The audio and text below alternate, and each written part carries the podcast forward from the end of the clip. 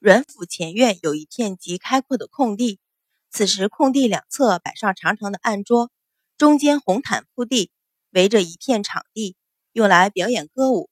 场地正前方跃上两级台阶，便是今日的主桌。主桌后立着一架巨大的大理石屏风，挡去初升的阳光。阮云欢等人到时，老夫人已在主桌首位坐下。阮一鸣侧着身子陪坐一旁，秦氏率着阮云欢、阮云乐二人上前见礼，便在老夫人身后的虚位上坐下。紧接着，各府夫人、小姐随着各自丈夫、父亲一品上前向老夫人道贺。阮云欢瞧着眼前的热闹，微微一笑，目光绕场一周，见自己七位表哥已按席次入座，对上五公子公孙宁的目光。见他机不可见的点了下头，脸上顿时掠上一抹笑意。众人祝过寿，男左女右，一品入座。纷乱的场面刚刚平息下来，就听府门外一声高呼：“四殿下，五殿下，六殿下到！”阮老夫人大寿，阮一鸣本来依离只打算给两位见府的皇子送帖子，只是阮云欢一提，又不能单单漏了三皇子。除七皇子年幼之外，又将另外四人一同补上。此事别人并不知道。一听有三位皇子同时道贺，顿时全部站起，脸上皆是深深的惊讶和羡慕。这可是从来没有过的殊荣。大开的府门外，四皇子淳于信一袭杏色长袍，外罩月牙白纱纸罩衫，翩然而入，一顶白玉顶冠束住乌墨长发。冠上的镶金明珠在阳光下闪出淡淡光晕，越发衬得人眉如墨钩，眸如点漆，整个人如芝兰竞放，玉树临风。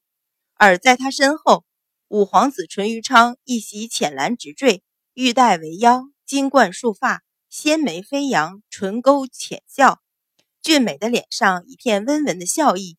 再落后一步，便是一袭青色锦袍的六皇子淳于坚。虽然年纪尚小，但那张精致的面容已显出不凡的俊逸，闪亮乌眸透出一抹兴奋。这三个人一进来，就听小姐的席座内轻声的惊呼声不断响起，所有炙热的目光齐齐盯在三人身上。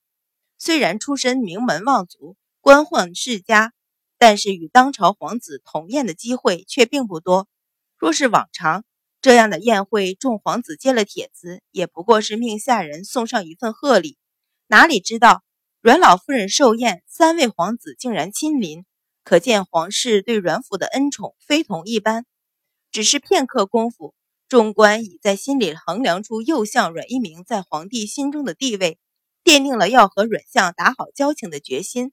而在场的各府千金，一瞬间的花痴之后。都是不自觉地低头查看自己的妆容，盼着趁着今天的机会被皇子注意到自己。淳于信在万众瞩目下，神态从容，面容清淡，径直向守卫行来；而淳于昌却唇含浅笑，向身侧注目的小姐夫人颔首为礼。六皇子淳于坚一心只在出宫的兴奋中，对这些目光是当真没有留意，随在淳于信身后，兴冲冲进府。远远瞧见阮云欢立在众人身后，忙笑着向他挥手。阮一鸣虽然早有心理准备，但仍然受宠若惊，忙下了座位，领着众臣上前跪拜，大声道：“微臣见过三位殿下，相爷快快免礼。”淳于信伸手虚服，笑道：“今日是老太君大寿，阮相这等礼数，我们一番恭祝的美意，岂不是反成了打扰？”阮一鸣一听，只好谢过，起身，引着三位皇子向首席上来。原来坐在首席的各级朝臣忙自觉让座，重新排列座次。这个时候，太子、端王和三皇子的贺礼和帖子也送了来。阮一鸣一见这三位不来，倒是悄悄松了口气，立即吩咐开宴。丝竹声刚起，老夫人一摆手，含笑道：“等等。”今日还有一件喜事，一并说了出来，再开宴吧。还有喜事，众人的目光齐刷刷落在阮家另外四个人的脸上。阮相年过耳立，还膝下无子，难道是阮夫人秦氏怀了身孕？可这也不是当众说的事啊！难道是阮相终于要纳妾了？瞧了瞧秦氏明显惊异的表情，又不能肯定，至少这件事是秦氏不知道的。那么，犹疑的目光慢慢都聚拢到大小姐阮云欢的脸上。阮大小姐是原配公孙氏的女儿，虽然现在当家主母是秦氏，但有公孙老侯爷在，秦氏却未必管得了她的亲事。难道许多人的目光扫向南宾席齐刷刷坐着的公孙七兄弟？